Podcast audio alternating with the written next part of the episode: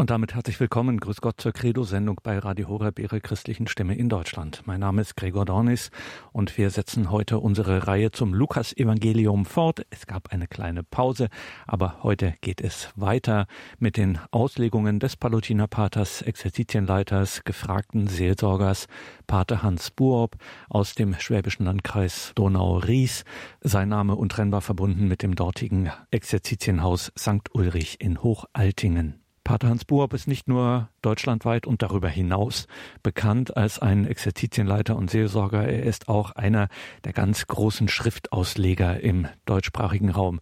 Ohne Lehrstuhl für Altes oder Neues Testament, aber einer der aufmerksamsten, einer der gründlichsten Leser der biblischen Texte. Das hat er bei unterschiedlichsten Gelegenheiten immer wieder unter Beweis gestellt, unter anderem auch hier, zum Beispiel in der Auslegung des Lukas-Evangeliums. Vor einigen Jahren hat er das mal wirklich Vers für Vers betrachtet, ausgelegt für unsere Tage, also nicht einfach nur historisch im Lukas-Evangelium gelesen, sondern die Rede vom Wort Gottes tatsächlich wörtlich genommen. Es ist ein Wort Gottes, das uns direkt im Hier und Heute ansprechen will. Dürfen Sie sich nicht entgehen lassen, diese Auslegungen von Pater Hans Buob des Lukas-Evangeliums. Es geht weiter im einundzwanzigsten Kapitel des Lukas-Evangeliums. Lukas, Kapitel einundzwanzig, und wir hören wieder Pater Hans Buob. Ja, liebe Zuhörerinnen und Zuhörer, ich möchte Sie einladen, dass Sie die Heilige Schrift aufschlagen, das Lukas-Evangelium. Wir sind am Kapitel einundzwanzig, Vers fünfundzwanzig. Es ist, und es sind gerade auch, was wir letztes Mal schon betrachtet haben, sehr interessante Stellen. Ich möchte etwas sagen, akute Stellen, akut in dem Sinn, weil doch zurzeit viele ja, Stimmen so hörbar sind über die Situation in der Welt, auch über die Ankunft des Herrn. Und jetzt möchte ich Sie einladen, auf das Wort Gottes zu hören. Hier haben Sie hundertprozentig das Wort Gottes. Hier erfahren Sie hundertprozentig, was Gott vorhat. Nummer, also es ist der Vers fünfundzwanzig. Es werden Zeichen sichtbar werden an Sonne, Mond und Sternen. Und auf der Erde werden die Völker bestürzt und ratlos sein über das Toben und Donnern des Meeres. Die Menschen werden vor Angst vergehen, in der Erwartung der Dinge, die über die Erde kommen. Denn die Kräfte des Himmels werden erschüttert werden. Dann wird man den Menschensohn mit großer Macht und Herrlichkeit auf einer Wolke kommen sehen. Wenn das beginnt, dann richtet euch auf und erhebt eure Häupter, denn eure Erlösung ist nahe. Also hier spricht Jesus kurz vor seinem Leiden, also bei seinem Aufenthalt im Tempel, wo viele Leute um ihn versammelt waren, spricht er also von seiner Wiederkunft. Er spricht von einer namenlosen Angst. Man kann vom Griechischen her das nicht tiefer übersetzen. Eine namenlose Angst, die die Menschenwelt erfüllen wird.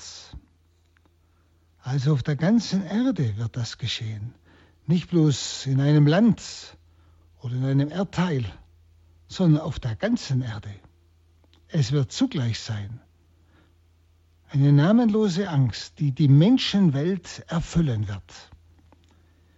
Und ich denke, diese Ängste, von denen die Schrift hier spricht, sind immer wieder aufgetreten im Lauf der Geschichte.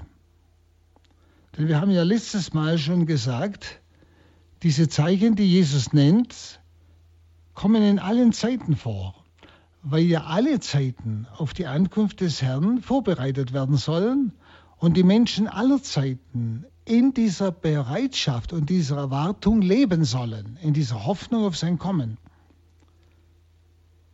Aber es gibt auch eine Zeit, wo Jesus eben von einer namenlosen Angst spricht, die die ganze Welt, also die ganze Menschenwelt erfasst, wo alles sich verdichtet.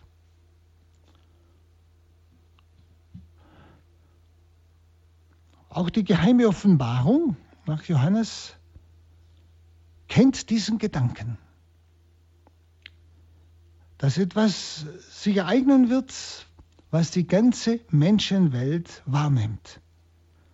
Und Jesus spricht ganz konkret von Zeichen, die an Sonne, Mond und Sternen geschehen wird. Also überall sichtbar, an den Himmelskörpern. Wir können uns jetzt nicht ausmalen, was es sein könnte. Das ist nicht unser Problem, sondern Jesus gibt es uns ja als Zeichen an. Wenn so etwas beginnt, er sagt ja beginnt, dann sollen wir wach werden. Also wir sollen uns als Glaubende nicht in diese Angst einlassen, sondern wach werden, uns bereithalten für sein Kommen. Also der Herr kündigt hier in diesen Zeilen einen schweren Albdruck, und zwar ein Albdruck dunkler Vorahnungen an. Es, ist, es sind Vorahnungen, die seiner Wiederkunft vorausgehen. Ich meine, manches erleben wir ja auch heute. Aber ich meine, das, was hier geschildert ist, ist noch eine Intensivierung dessen, was auch heute zum Teil erlebt werden kann. Denken Sie an Erdbeben, an Stürme, denken Sie an, an diese Wassermassen, die Menschen und alles mitreißen. Denken Sie an so viele Dinge, die wir an verschiedenen Orten schon erleben, wo wirklich namenlose Angst aufkommt. Es sind Vorzeichen, bis es dann auf der ganzen Welt sich ereignen wird, wie es hier heißt. Und es heißt im Griechischen ganz deutlich, Angst und Ratlosigkeit erfüllt die Völkerwelt. Also nicht bloß ein Land, sondern die Völkerwelt. Und zwar Angst und Ratlosigkeit. Etwas von der Ratlosigkeit merken wir ja zurzeit ja auch. Und zwar der Völkerwelt, weil diese Finanzkrise alle angeht. Ich sage jetzt nicht, das ist es schon, aber es ist ein Vorbote. Das, das behaupte ich, denn das steht hier.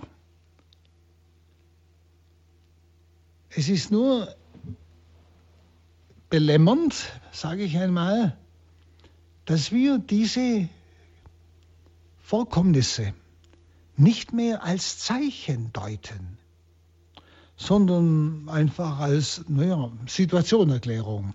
Ist halt im Moment so, da haben halt einige Staaten versagt oder Banken oder wie auch immer, wenn man die Schuld gibt. Sehen Sie, wir, wir suchen alle möglichen Gründe. Auch für all die Katastrophen. Und es gibt Gründe, die kann man finden, ja.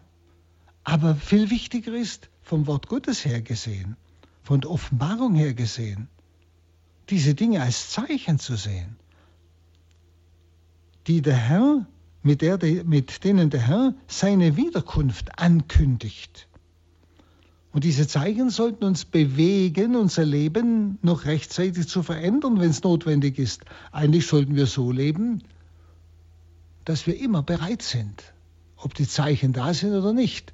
Sie sind für alle gegeben, die Zeichen. Für die Glaubenden, aber auch für die Nichtglaubenden oder Zweifler, dass wir an diesen Zeichen doch wachgerüttelt werden sollen. Für das Kommen des Herrn. Und das ist das Entscheidende unseres Lebens. Nicht? Denn dieses Leben ist ja nicht das Wesentliche. Es ist ja nur Vorübergang. Es ist ein Bereiten und ein sich ausstrecken nach dem wirklich le- kommenden Leben, das ewig dauert und das nicht mehr eingeschränkt wird. Also Angst, Ratlosigkeit erfüllt die Völkerwelt, sagt Jesus. Er spricht dann ganz konkret von diesem Toben der Meere. Ich denke, wir denken an manche Beispiele und können das sehr wohl vorstellen. Ich habe vor kurzem auch einen Artikel gelesen von so Forschern, die sagten, dass Vulkane unter dem Meeresboden auch arbeiten. Und äh, einer hat ein bisschen versucht zu schildern, wenn so ein Vulkan hochginge, nicht, was das bedeuten würde. Ja? Also auch die Wissenschaft kennt schon manche Ursachen oder Gründe, aber was uns immer wieder wichtig ist, das Zeichen, das Gott gibt durch solche Natur, ja, Katastrophen oder Naturereignisse, je nachdem. Das Toben der Meere. Und er sagt, diese Dinge erinnern an schreckliche Sachen, die über den Erdkreis kommen werden. Die Erschütterung der Himmelskräfte, die Erschütterung der Himmelskräfte zeigt die Auflösung des bisherigen Weltenlaufes und zeigt den Anbruch einer neuen Weltordnung. In diesem Zusammenhang denke ich immer gerne an die heilige Hildegard von Bingen, nicht, die ja auch unsere Zeit sehr gut schildert. Und die davon spricht, dass die Elemente sich wehren gegen den Menschen, weil der Mensch sie durch seine Sünde verschmutzt. Nicht? Die Elemente, Erde, Erdbeben, Wasser, nicht? Schwemmung, Luft, Stürme, Feuer. Nicht? Wir kennen ja diese Dinge alle und wir kennen sie in den letzten Jahren sehr massiv, mehr wie früher. Und das muss uns doch irgendwo zu denken geben. Das sind doch irgendwo Zeichen, die uns wecken sollen und nicht einfach lahm dahin siechen lassen wollen. Gott gibt Zeichen, Gott will wecken, Gott wirbt. Das sind alles eigentlich Ausdrücke oder sag mal, Zeichen, die Gott gibt in seiner unendlichen Liebe, um den Menschen immer wieder aufzurütteln, doch auf das wirkliche Heil zu schauen, auf seine Ewigkeit zu schauen, wofür er eigentlich geschaffen ist. Ja, es heißt dann, nicht, die Menschen heißt, wird hier übersetzt, vor Angst vergehen, aber das griechische Wort ist es, da steckt das Psychen drin, wenn sie wie bei der Stelle, wo Jesus sagt, wer sein Leben verliert, wird es gewinnen. Also hier geht es wirklich um Sterben. Es heißt ganz wörtlich, nicht? Die Menschen werden sterben aus Furcht. Also geschehen also Dinge, wo die Menschen sterben aus Furcht. Was heißt das? Ja gut, man kann sterben aus Furcht vor solchen Elementen, vor solchen erschreckenden Zeichen am Himmel und auf der Erde. Klar, aber ich glaube, es ist noch was anderes. Wenn sie sterben aus Furcht, dann muss es doch ein Erschrecken sein, doch über sein eigenes Leben. Dass sie wohl dann auch von Gott her eine Erkenntnis bekommen, die Menschen, wir, im Zusammenhang mit all diesen Zeichen, Erkenntnis ihres eigenen Seelenzustandes vielleicht. Das könnte ich mir gut vorstellen. Und wenn sie ihren eigenen Seelenzustand erkennen, dass sie so erschrecken über ihre Bosheit und, und was Sünde eigentlich ist, dass sie sterben daran. Das könnte ich mir gut vorstellen. Ich denke, die Menschen werden wirklich sterben aus Furcht. Es bedeutet, dass also alles wankt und auseinandergeht. Aber wie gesagt, die schlimmste Erkenntnis ist doch die Erkenntnis, ich habe umsonst gelebt, die Erkenntnis, was Sünde eigentlich ist, die wir oft so bagatellisieren, gar nicht ernst nehmen. Nicht? Und dann die Verzweiflung. Nicht? Die Aussichtslosigkeit, wo Menschen dann oft nicht mehr den Mut bekommen, Gott um Vergebung zu bitten, sondern verzweifeln, sterben. Also sie dürfen ruhig auch darüber persönlich nachdenken. Und dann heißt es, mitten gleichsam in diesem Chaos wird der Menschensohn erscheinen. Mitten in dem Chaos. Dann wird man den Menschensohn, und es heißt, mit großer Macht und Herrlichkeit auf einer Wolke kommen sehen.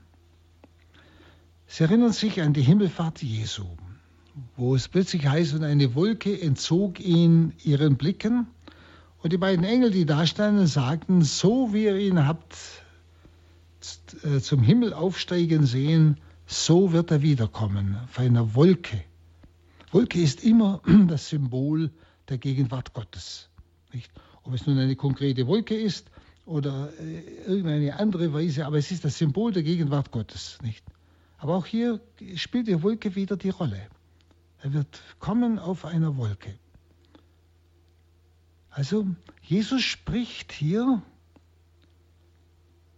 zu den Jüngern von der Erwartung und Freude auf seine Herannahen.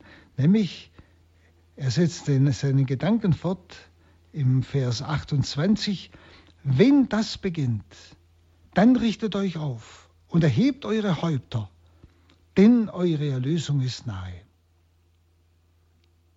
Also ein wunderbares Wort. Schauen Sie, das ist das ermutigende Wort. Das Ganze hört sich ja sehr angstmachend an. Ja, es, es geht ja auch um Angst, Angst, die bis zum Tod führt, ja, klar. Aber nicht für den, der auf den Herrn bewusst wartet. Wir werden zwar auch mit in dieses Erschrecken oder Leiden vielleicht hin, auch hineingenommen, klar, aber in uns ist eine ganz siegesgewisse Hoffnung, eine ganz tiefe Freude, jetzt kommt der Herr. Jetzt beginnt die Hochzeit des Lammes. Jetzt wird das erfüllt, was die ganze Sehnsucht meines Herzens ein Leben lang war. Nicht? Interessant ist diese Bezeichnung, dem Satz vorher, in Vers siebenundzwanzig, wo er sagt, mitten in dieses Chaos kommt der Menschensohn. Und zwar sind zwei Worte, mit großer Macht und mit Herrlichkeit. Also griechisch Dynamis und Doxa. Ist die Frage, ist das beides das Gleiche? Also ist es die endgültige Ankunft des Herrn mit Dynamis und Doxa, also mit großer Macht und Herrlichkeit? Oder gibt es eine zweifache Ankunft des Herrn? Eine in Herrlichkeit, wo vielleicht, wie ich es vorhin gesagt habe, das würde zu dem Satz vorher noch, noch passen, dass die Menschen vor lauter Angst sterben, dass es ein Erkennen ist, dass Christus durch seine Herrlichkeit, durch sein, ja, sein Sein, die Menschen ihren eigenen Schatten, das heißt ihr Dunkles, ihre Sünde erkennen lässt. Also, dass man ja auch als eine Art Wiederkunft des Herrn bezeichnen könnte. Und dann kommt er mit großer Macht am Ende der Zeiten. Also sind das zwei verschiedene Weisen, wie Christus noch einmal eingreift in dieses Weltgeschehen? Oder ist es dasselbe, eben sein endgültiges Kommen? Denn Sie erinnern sich an die geheime Offenbarung, wo noch einmal eine, eine Zeit nach einer Reinigung, eine Zeit des Friedens kommt, wo gleichsam Gott anerkannt wird. Die Apokalypse spricht von tausend Jahren, nicht? Das ist natürlich eine Symbolzahl, klar. Hat es damit zu tun? Ich habe nur einmal gelesen, dass Kardinal Ratzinger damals zu seiner Zeit gefragt wurde. Und er hätte geantwortet, die Kirche hat hier keine Entscheidung getroffen. Es kann eine zweifache Weise des Einwirkens Christi in diese Welt sein, eine Art Kommen. Also so wie ich es gerade gesagt habe, wo, wir, wo manche dann vor lauter Angst sterben, die diese Herrlichkeit Christi ihn nicht annehmen und ablehnen. Aber es kann auch beides sein, beides in einem sein. Ja? Also das, das ist offen. Und das lassen wir auch offen. Da tun wir gar nicht jetzt lang rumdoktern. Aber wir können es einmal auch so sehen. Es ist beides möglich. Aber immer gilt der letzte Satz: Wenn das beginnt, dann richtet euch auf, erhebt eure Häupter, es naht eure Erlösung. Und das ist das Wunderbare im ganzen Text. Nicht? Diese Erwartung soll in uns gerade durch die Zeichen noch mehr geweckt werden. Schauen Sie, und so werden die einen durch die gleichen Zeichen Angst bekommen bis zum Tod. Sie werden sterben aus lauter Angst. Und die anderen durch dieselben Zeichen werden zur Freude kommen. Vielleicht betrachten Sie einmal diesen Text für sich selbst noch einmal. Er gibt uns vielleicht eine Antwort auf so vieles, was man heute so hört von irgendwelchen Quellen. Aber hier haben Sie Wort Gottes. Das ist ganz sicher. Dann schauen wir auf den Vers neunundzwanzig. Und er gebrauchte einen Vergleich und sagte ihm: Seht euch den Feigenbaum und die anderen Bäume an. Sobald ihr merkt, dass sie Blätter treiben, wisst ihr, dass der Sommer nahe ist. Genauso sollt ihr erkennen, wenn ihr das geschehen seht, dass das Reich Gottes nahe ist. Amen, ich sage euch, dieses Geschlecht, diese Generation wird nicht vergehen, bis alles eintrifft. Himmel und Erde werden vergehen, aber meine Worte werden nicht vergehen. Also Jesus bringt hier das Gleichnis, das Sinnbild vom Feigenbaum. Das ist ein sehr altes Sinnbild, schon im Alten Testament, für das Volk Gottes. Und dieser Feigenbaum unterscheidet sich von vielen anderen Bäumen in Palästina dadurch, dass er im Winter sein Laub abwirft. Das, was wir von unseren Bäumen normalerweise kennen. Aber andere Bäume in Palästina, die werfen ihr Laub nicht ab. Aber er wirft es ab.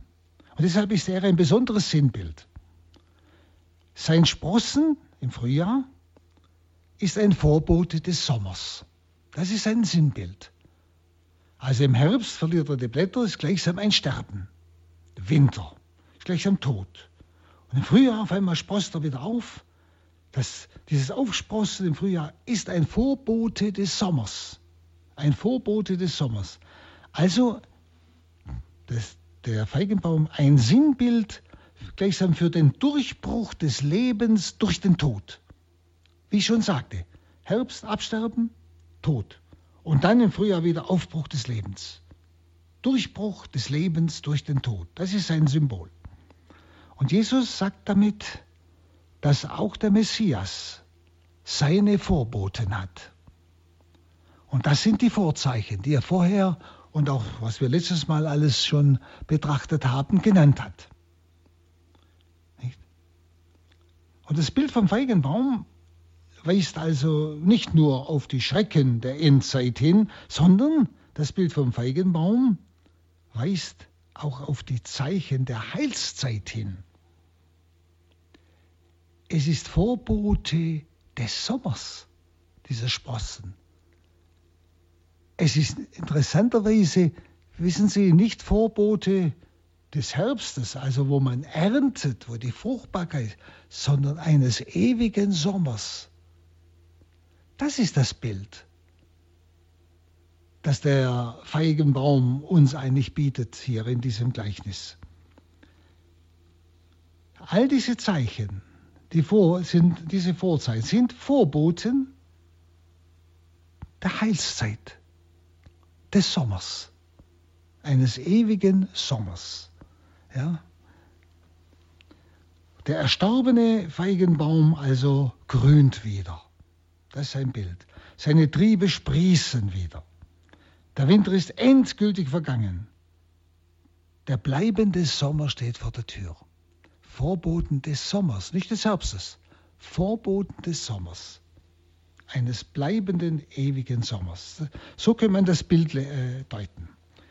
Es ist so die alte Symbolkraft dieses Feigenbaumes in Palästina, gerade auch im Alten wie auch im Neuen Testament hier.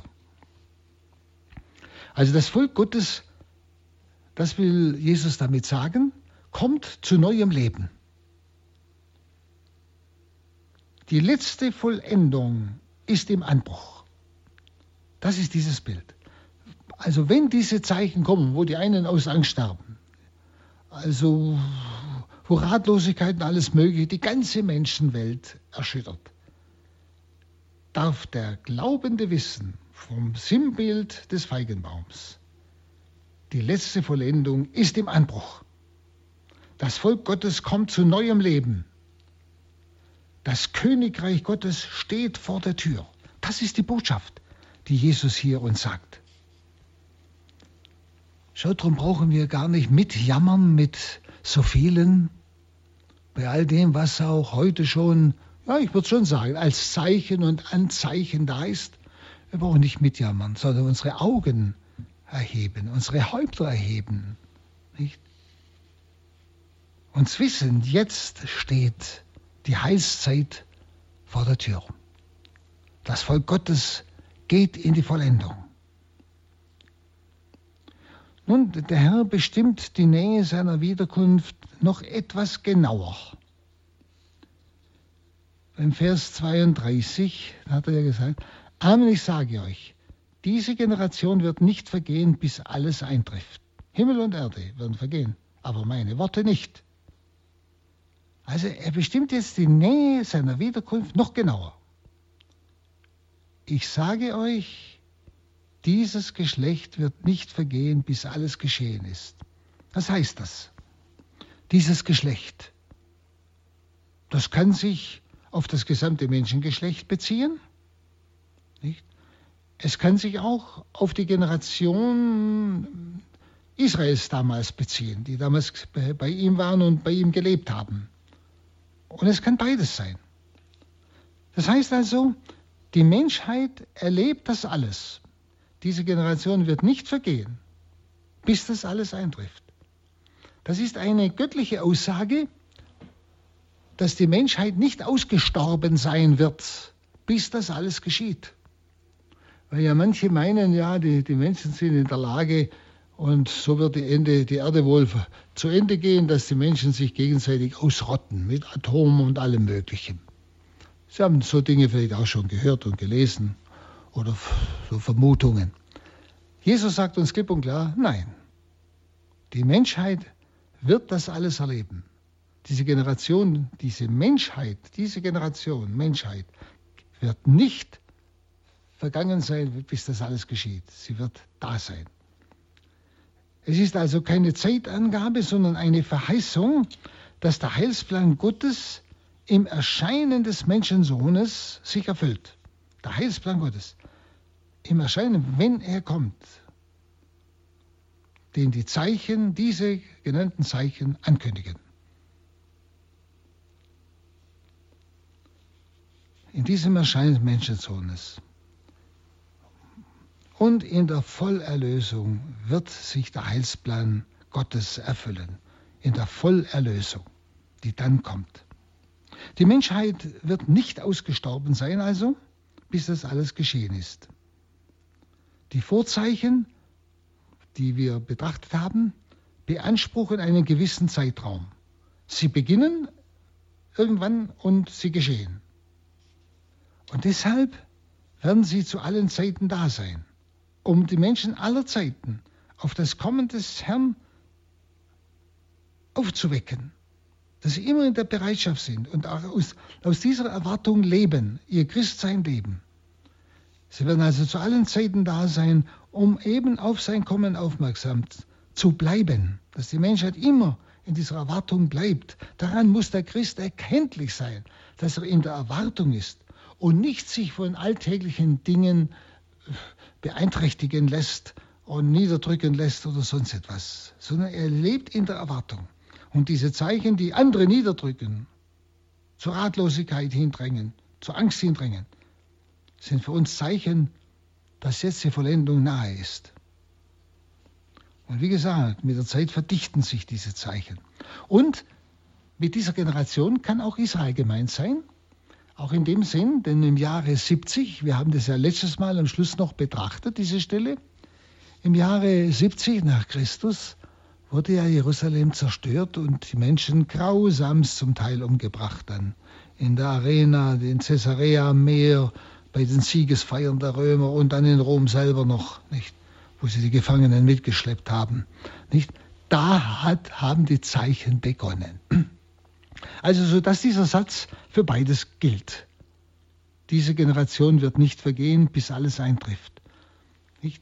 Mit dem Jahr siebzig kann man sagen, haben diese Zeichen begonnen. Die Generation damals ist nicht vergangen, bis diese Zeichen begonnen haben. Und sie werden weiter dauern, die Menschheit wird nicht ausgestorben sein, bis diese Zeichen alle gegeben sind und der Herr kommt. Dann nehmen wir den Vers vierunddreißig.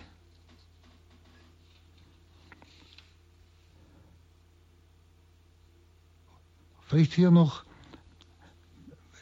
wenn wir noch einmal auf diese genannten Verse schauen, gerade auf zweiunddreißig, nicht? Dann erleben wir einfach auch die Konkretheit seiner Worte. Gerade dieses Untergang Jerusalems, wo sie wirklich ganz konkret erlebt haben, was er gesagt hat, ist ganz konkret geworden. Wir haben das letztes Mal ja betrachtet.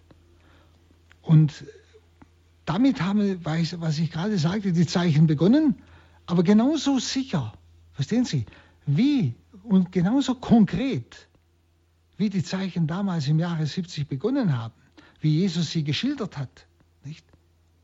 Genauso konkret werden die anderen Zeichen kommen, wie er sie geschildert hat. Nicht? Als Zeichen seiner Wiederkunft. Deshalb müssen wir hellhörig sein. Ja? Dürfen nicht schlafen. Und wie gesagt, Jesus bestätigt dann sehr massiv seine Zusage, nämlich seine Worte überdauern die ganze Schöpfung. Und das, wenn Sie, es braucht Geduld und Ausdauer. In dieser Erwartung des Herrn. Und wissen Sie, diese Geduld und Ausdauer sind oft hart, wenn das Warten kein Ende nimmt. Wir blicken ja rückwärts und sagen, schon zweitausend Jahren warten die Menschen auf die Wiederkunft des Herrn. So dass wir so vielleicht ein bisschen einschlafen und denken, na, da kommt doch heute auch noch nicht und morgen auch noch nicht. Und das ist gefährlich. Die Geduld und die Ausdauer in dieser Erwartung des Herrn kann leicht nachlassen. Und das kennen Sie ja von Ihrem eigenen Herzen, denke ich. Können ja mal überlegen, erwarte ich wirklich den Herrn noch heute Nacht oder morgen früh? Ja? Gerade wenn das Warten kein Ende nimmt. Aber wir haben doch die Zeichen. Viele Zeichen kommen doch dauernd. Sie, sie ziehen ja unseren Blick wirklich, ich möchte fast sagen, nach den Wolken, auf denen er kommt. Und wenn man denkt, das Universum, das ja unvergänglich erscheint, wenn wir so in den Himmel hinaufschauen bei Nacht, nicht, das wird vergehen, sagt Jesus klipp und klar. Und es wird genauso sicher sein, wie Jerusalem zerstört wurde. Die Worte Jesu verlieren nicht ihre Gültigkeit. Die Endereignisse kommen, sagt Jesus.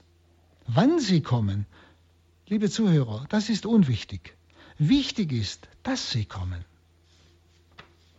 Wichtig ist, dass sie kommen. Damit die Vollendung wirklich uns geschenkt werden kann und das Volk Gottes wirklich in, die, in das Heil hineingeführt werden kann.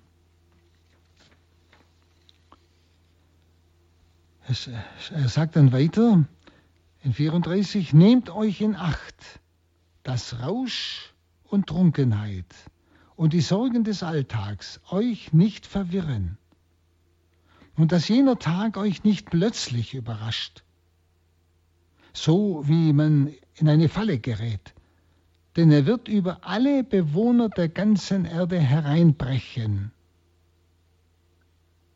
Wacht und betet also, damit ihr allem, was geschehen wird, entrinnen und vor den Menschensohn hintreten könnt. Also wir haben jetzt im vorausgehenden Jahr die ganze Schilderung Jesu, dieser erschreckenden Vorzeichen, ja wahrgenommen. Nicht, die ja seinem Kommen vorausgehen. Sicher werden sie schlimm sein. Wie gesagt, dass Menschen sogar sterben. Jesus spricht diese Worte ein paar Tage vor seinem Leiden. Er warnt die Jünger. Nehmt euch in Acht. Hier im Vers vierunddreißig. Nehmt euch in Acht, dass eure Herzen nicht abgestumpft werden, heißt es wörtlich. Nicht abgestumpft, nicht belastet werden durch Oberflächlichkeit oder Genusssucht.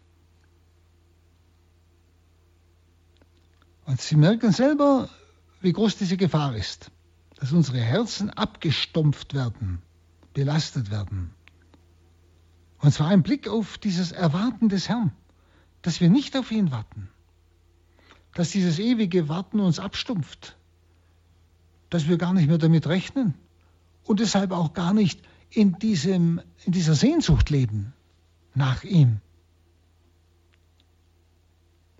Und damit verlieren wir uns in der Oberflächlichkeit, ja in der Genusssucht, sagt Jesus, Rausch und Trunkenheit.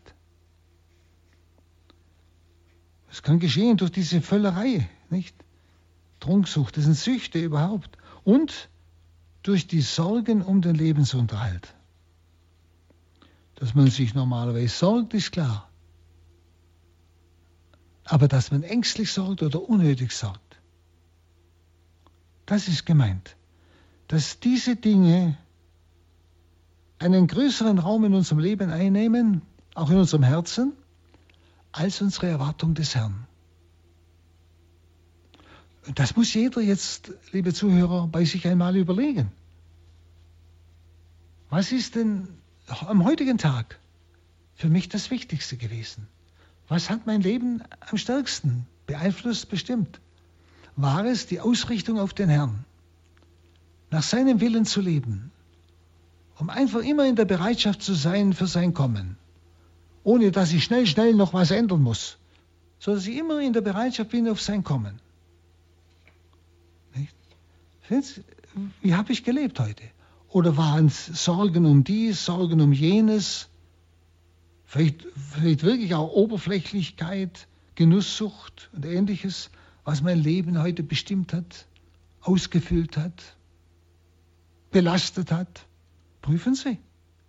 Wenn Sie, diese Worte Gottes sind ja uns nicht zur Unterhaltung gegeben, sondern zur Orientierung und zur Umorientierung unseres Lebens, wenn wir anders gelebt haben.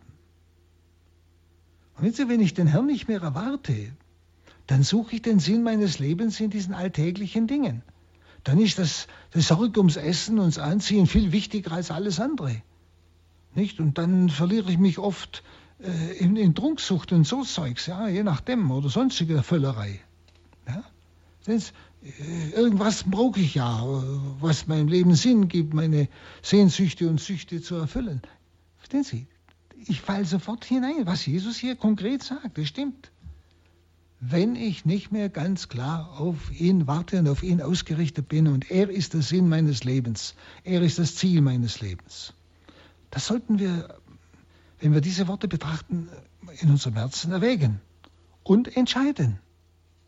So können wir nicht weiterleben. Denn sonst könnten wir überrascht werden, wie es dann heißt. Ja? Denn wissen Sie, diese Dinge, Sorgen ums Lebensunterhalt, Trunksucht, Süchte und Zeugs, nicht dieses, den Sinn hier im Leben suchen, das alles raubt die Klarheit und die Nüchternheit des Geistes. Das werden Sie spüren.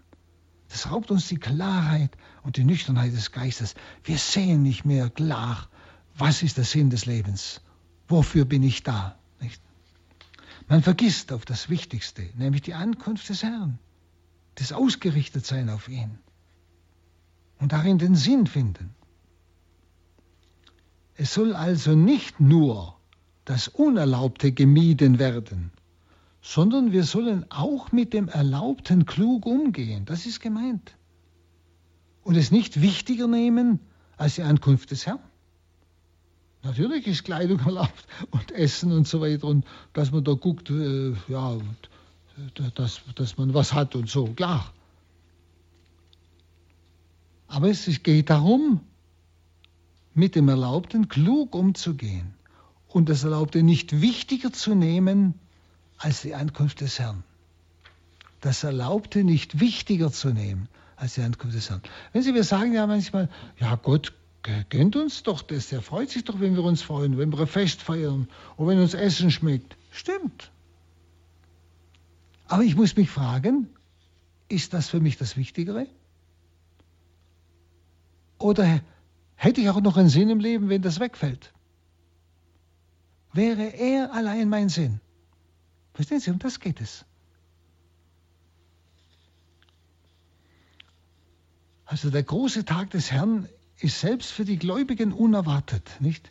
Es heißt nämlich, nicht verwirren, dass jener Tag euch nicht plötzlich überrascht, plötzlich überrascht. So wie man in eine Falle fällt. Denn er wird über alle Bewohner der ganzen Erde hereinbrechen. Über alle Bewohner der ganzen Erde, der ganzen Erde hereinbrechen.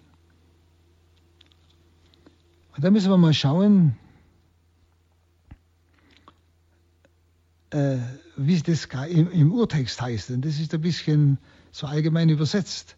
Also für die, die sorglos dahin leben, das ist gemeint, kommt dieser Tag wie ein Fallstrick. Also der einfach über einen geworfen wird und man ist gefangen und kann nicht mehr weg. Und dieses Bild bezeichnet eigentlich das Unerwartete. Das bezeichnet das Verderbliche.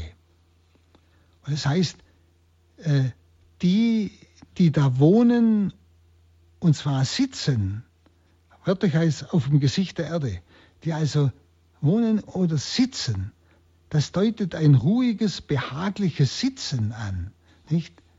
Das heißt hier einfach nur über alle Bewohner der ganzen Erde hereinbrechen. Das heißt über die, die auf der Erde sitzen. Das ist ein ganz interessantes Bild, die also behaglich da sitzen. Und wenn man über einen sitzenden Strick wirft, nicht, dann ist er gefangen. Der kann nicht mehr schnell aufstehen, der kann nicht mehr davon springen, nicht? Bis der aufsteht, ist, ist er im Strick gebunden, nicht? Also die Sitzenden können nicht mehr aufstehen, sie können nicht mehr entrinnen. Das ist ein interessantes Bild, das hier eigentlich nicht übersetzt ist richtig. Hm? Denn er wird über alle hereinbrechen, die auf der Erde sitzen, ja, heißt wörtlich. Die stehen. Das Stehen ist immer das Zeichen der Bereitschaft.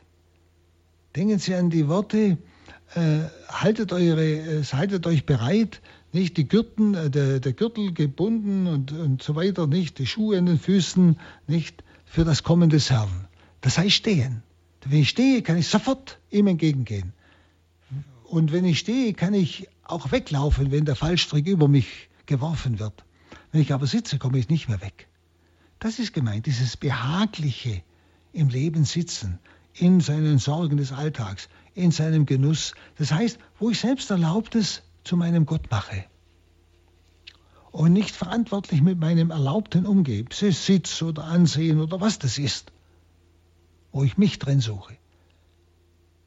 Und wo ich das nicht einfach nur als Geschenk Gottes annehme, weil ich es zum Leben brauche, aber mir, mein Wichtigstes ist die Ausrichtung auf den Herrn. Das Schauen auf ihn, die Erwartung seiner Wiederkunft. Um das geht es. Die, die Jünger sollen also zu jeder Zeit wachen und beten. Wachet und betet alle Zeit. Das ist die Weise der Erwartung, wachen. Also wachsein heißt, das heißt ja nicht bloß, ich schlafe nicht, sondern Wachen in diesem Sinn des Wortes ist ein helles Wachen, ein erwartendes Wachen. Ja? Und beten heißt mit Gott in Verbindung sein. Er ist für mich der wichtigste Partner. Sondern jederzeit wachen und beten. Jener Tag wird alle plötzlich überfallen, überfallen, die in irdischer Sicherheit dahin leben. Und deshalb ist ein beständiges Wachen nötig, egal was ich tue. Egal, was ich tue. Wenn Sie, wenn ich denke, ein, zwei Jahre bevor diese Bergbahn in Österreich ja da ausgebrannt ist im Tunnel drin, bin ich mit der auch hinaufgefahren. Das hätte ja da auch sein können. Da habe ich oft nachgedacht nachher. Nicht? Und habe mir überlegt, war ich in dieser Erwartung, dass er auch in diesem Tunnel kommen kann? Es sind manchmal so, so Erlebnisse, wo einem das wieder bewusster wird, bewusst wird, dass man nicht ganz bewusst wieder auf den Herrn hinlebt. Ja? Und das ist wichtig. Diese Worte wollen uns das bewusst machen, damit wir wieder sinnvoll mit Erwartung und Freude im Heute leben, trotz der Zeichen, die sich schon ankündigen. Also es geht um Gebet und Wachen. Wir müssen genau hinschauen. Gebet und Wachen. Es heißt wörtlich, damit ihr stark seid und entfliehen könnt, heißt es. Nicht? Wachet und betet, damit ihr allem, was geschehen ist, entrinnen könnt. Das heißt also wörtlich im Griechischen, so ein Wachen und Beten, damit ihr stark seid und entfliehen könnt. Das ist eine ganz andere, hört sich ganz anders an, als wie es hier übersetzt ist. Und das ist das Wort Gottes, nicht? Das ist das eigentliche, ursprüngliche. Wenn Sie, wenn der Herr sagt, wachen und beten, heißt das, es gibt Leute, die zwar beten, aber nicht wachen. Die beten zwar, aber sie erwarten den Herrn nicht. Sie haben sich daran gewöhnt, dass er nicht kommt. Und sie leben so, ja, eigentlich ist dieses Leben für sie wichtig und wichtiger als sein Kommen. Sie beten, aber sie wachen nicht. Auch hier mal wieder ins eigene Herz schauen. Und manche wachen vielleicht und beten nicht. Das kann, aber eher das eine ist vielleicht akuter, das uns konkret betreffen kann. Oder? Überlegen Sie doch. Also praktisch, Sie erwarten den Herrn nicht. Sie haben Angst. Nun, diese letzten Worte Jesu über seine Wiederkunft, die zeigen uns den Inbegriff eigentlich der höchsten Glückseligkeit. Den Inbegriff der höchsten Glückseligkeit. Erhebt eure Häupter, es naht eure Erlösung. Nicht? Jesus will uns eigentlich ja froh machen. Er will uns sagen, habt keine Angst über all das, was da in der Welt alles geschieht, auch in eurem Leben. Schaut auf das, was kommt, das, was das Entscheidende ist. Inbegriff höchster Glückseligkeit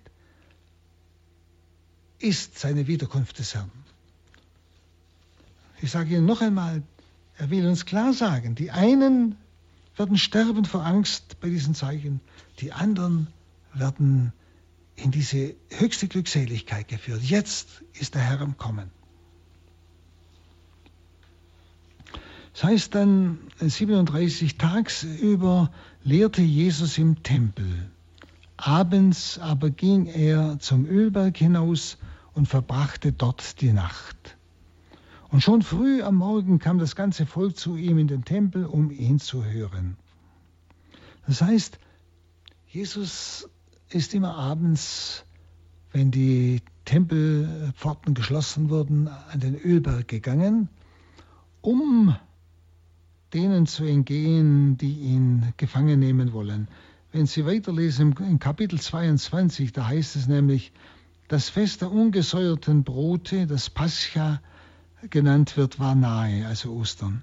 Und die hohen Priester und die Schriftgelehrten suchten nach einer Möglichkeit, Jesus unauffällig zu beseitigen. Denn sie fürchteten sich vor dem Volk. Und Jesus wusste das ja. Und deshalb ist er immer abends aus der Stadt hinausgegangen, damit sie ihn nicht festnehmen konnten. Und hat sich versteckt am Ölberg. Drum heißt es dann auch später, äh, auch Judas kannte diesen Ort.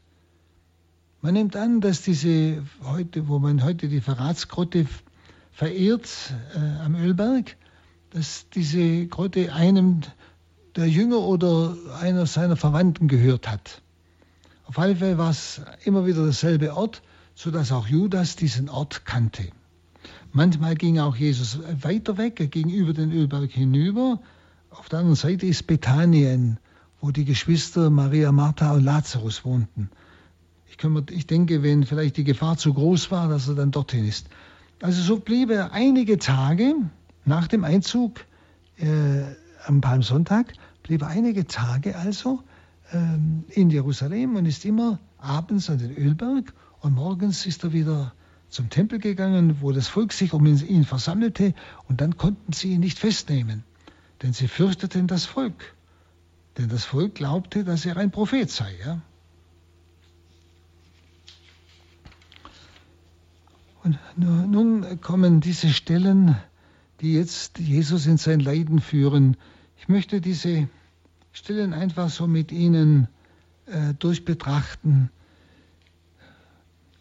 Das heißt, der Satan, und zwar Kapitel zweiundzwanzig, Vers drei, der Satan aber ergriff Besitz von, Ju, von Judas, genannt Iskariot, der zu den Zwölf gehörte. Judas ging zu den Hohenpriestern und den Hauptleuten und beriet mit ihnen, wie er Jesus an sie ausliefern könnte. Denn sie haben ja versucht, ihn noch vor dem Osterfest umzubringen, nicht? Aber er ist ihnen immer entgangen, weil er abends ausgewichen ist und morgens waren so viele Leute wieder um ihn, dass sie nichts machen konnten. Und da freuten sie sich, dass da einer der Jünger sogar bereit war, ihn zu verraten oder zu zeigen oder wo sie ihn finden. Und er kam mit ihnen überein, ihm Geld dafür zu geben. Er sagte zu und suchte von da an nach einer Gelegenheit, ihn an sie auszuliefern, ohne dass das Volk es merkte. Das war wichtig, ohne dass das Volk es merkte. Da merken Sie etwas. Was war mit dem Judas? Er ist doch auch mit Jesus gegangen, ist auch berufen gewesen, wie die anderen. Aber das merken Sie auch hier. Da freuten sie sich und kamen mit ihm überein, ihm Geld dafür zu geben. Und dann sagte er zu und suchte nach einer Gelegenheit. Das Geld spielte bei Judas eine große Rolle. Auch Johannes schreibt einmal an einer Stelle, äh, dass er vom Geld entwendet hat, weil er hatte das Geld zu verwalten und er war ein Dieb. Nicht? Also das heißt, es war die Habsucht auch, was den Judas in diese üble Situation gebracht hat. Und ich denke, er hat vielleicht auch andere Vorstellungen gehabt vom, vom Messias, so wie die Schriftgelehrten und Pharisäer. Aber ich denke, dass es hauptsächlich die Habsucht war, denn es wird auch hier im Wort Gottes noch einmal das Geld äh, äh, benannt. Er kriegt Geld und daraufhin suchte er nach einer Gelegenheit und sagt zu, dass, es, dass er bereit ist, ihn ihnen auszuliefern. Also auch da, wenn Sie das Wort Gottes nicht bloß so als Erzählung nehmen, sondern es ist auch an mich gerichtet. Ich muss immer wieder auch meinen Namen einsetzen. Zum Beispiel bei Judas. Bin auch ich zu so etwas fähig? Spielt das Geld eine so große Rolle, dass ich selbst dafür Gott verkaufen würde? Ich drücke es mal ganz drastisch aus. Das kann sich auch ein bisschen anders in meinem Leben zeigen. Ja? Aber auch darüber mal nachdenken bei sich. Dann heißt es im Vers sieben, dann kam der Tag der ungesäuerten Brote, an dem das Paschalamm geschlachtet werden musste. Jesus schickte Petrus und Johannes in die Stadt und sagte, geht und bereitet das Paschamahl für uns vor, damit wir es gemeinsam essen können. Sie fragten ihn, wo sollen wir es vorbereiten? Er antwortete ihnen, wenn ihr in die Stadt kommt, wird euch ein Mann begegnen, der einen Wasserkrug trägt. Folgt ihm in das Haus, in das er hineingeht, und sagt zu dem Herrn des Hauses, der Meister lässt dich fragen, wo ist der Raum, in dem ich mit meinen Jüngern das Paschalamm essen kann? Und der Hausherr wird euch einen großen Raum im Obergeschoss zeigen, der mit Polstern ausgestattet ist. Dort bereitet alles vor.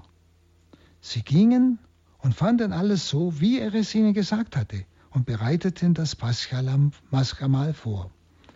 Als Jesus, wir waren wieder außerhalb, schickte die zwei in die Stadt. Und sie sollten also das Pascha vorbereiten für sie. Und interessant, er sagt zu ihnen, sie werden einem Mann begegnen, der einen Wasserkrug trägt. Eine ganz komische Sache. Ein Mann hat nie einen Wasserkrug getragen.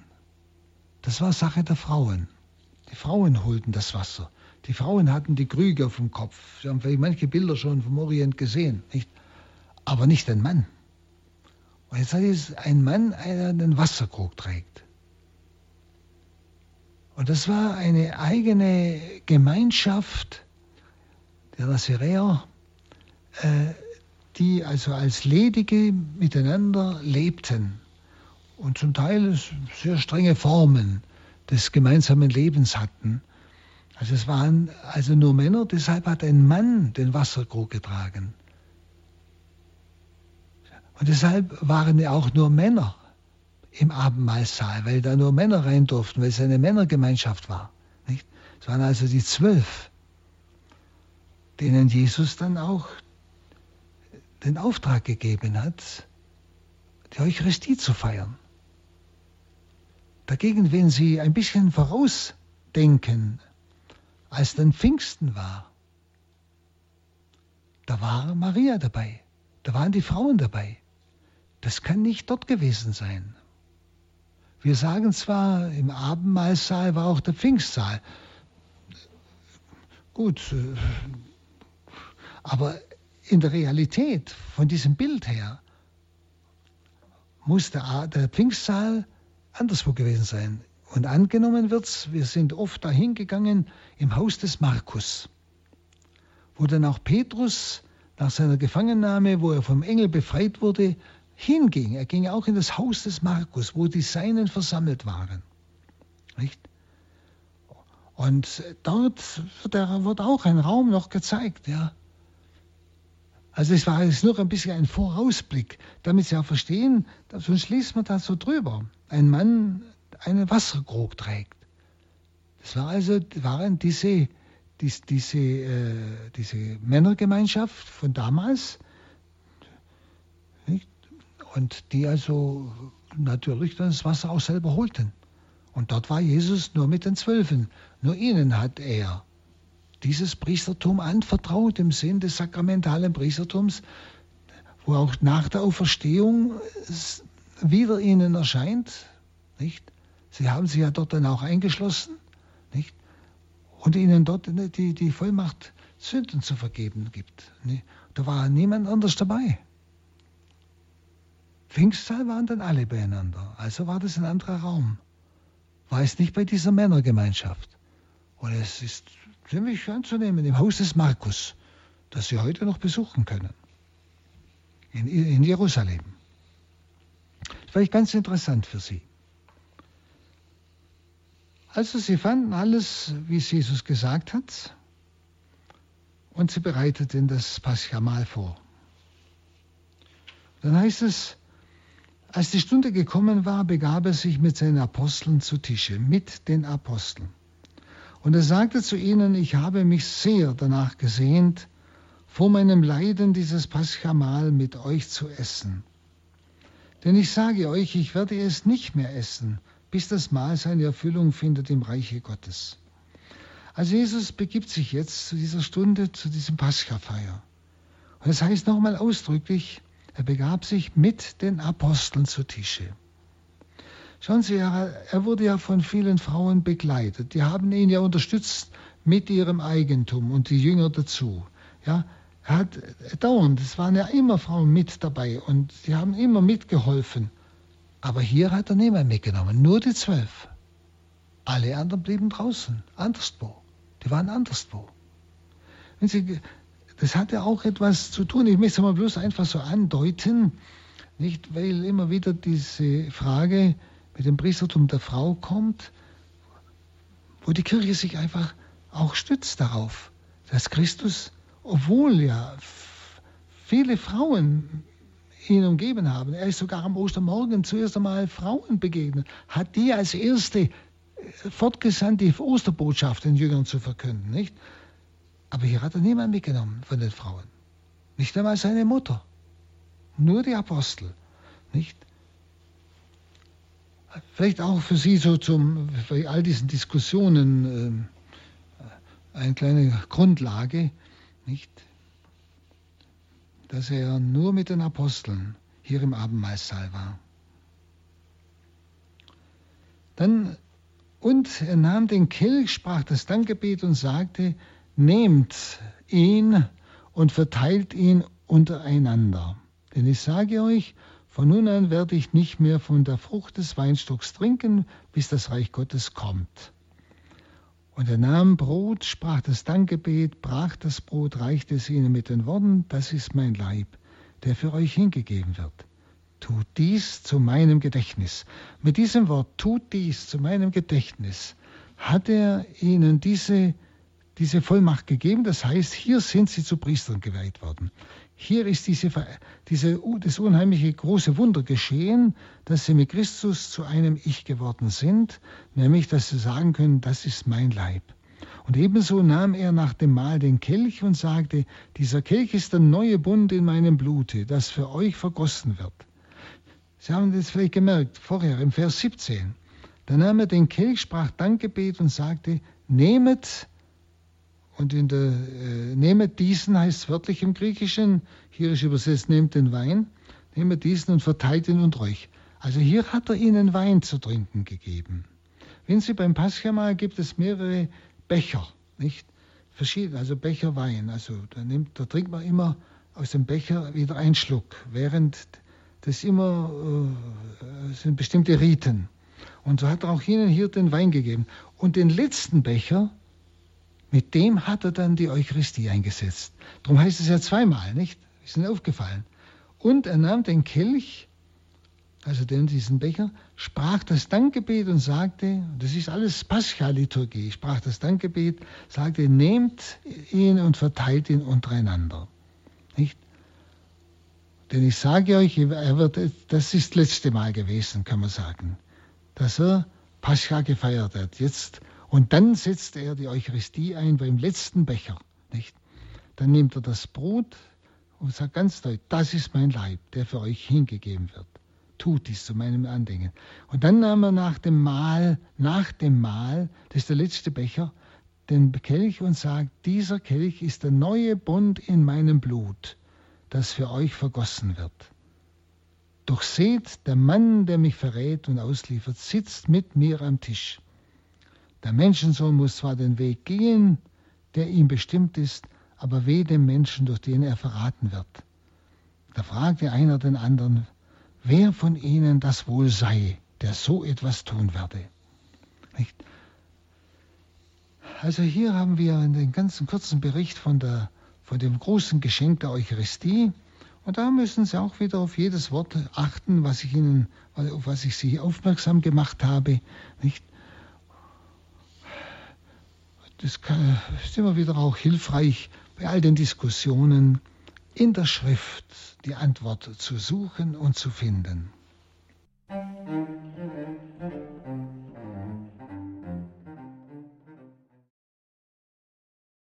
In der heutigen Credo-Sendung bei Radio Horeb, Ihrer christlichen Stimme in Deutschland, hörten Sie wieder Pallottiner Pater, Exerzitienleiter, Seelsorger, Schriftausleger, Pater Hans Buob aus dem Exerzitienhaus Sankt Ulrich in Hochaltingen. Das liegt im schwäbischen Landkreis Donau-Ries im Norden Bayerns. Liebe Hörerinnen und Hörer, das haben wir natürlich verlinkt, den Webauftritt des Hauses Sankt Ulrich in Hochaltingen. Und wir haben auch verlinkt den Unio Verlag. Das ist der Verlag, der unzählige Hunderte, kann man sagen, Medien, Bücher, D V Ds et cetera von Pater Hans Buob verlegt. Schauen Sie auch dort hinein. Da ist mit Sicherheit für jede, für jeden etwas dabei. Vielleicht auch eine schöne Geschenkidee beim Unio Verlag, Veröffentlichungen, Publikationen von Pater Hans Buob. Liebe Hörerinnen und Hörer, danke Ihnen allen fürs Dabeisein, danke für Ihre Unterstützung, dass wir hier zusammen sein können. Verdanken wir nach der geistlichen Seite Ihren Gebeten und nach der materiellen Seite Ihren Spenden. Radio Horeb, diese Radiofamilie existiert nur, weil Sie es auch finanziell möglich machen, dass wir hier überleben. Es gibt keine weiteren Einnahmen außer den Spenden der Hörerinnen und Hörer von Ihnen. Also danke Ihnen allen, dass Sie das möglich machen. Hier um einundzwanzig Uhr dreißig folgt die Reihe Nachgehört und danach um einundzwanzig Uhr vierzig sind wir im Gebet verbunden, im Nachtgebet der Kirche, der Komplet. Einen gesegneten Abend und eine behütete Nacht wünscht Ihr Gregor Dornis.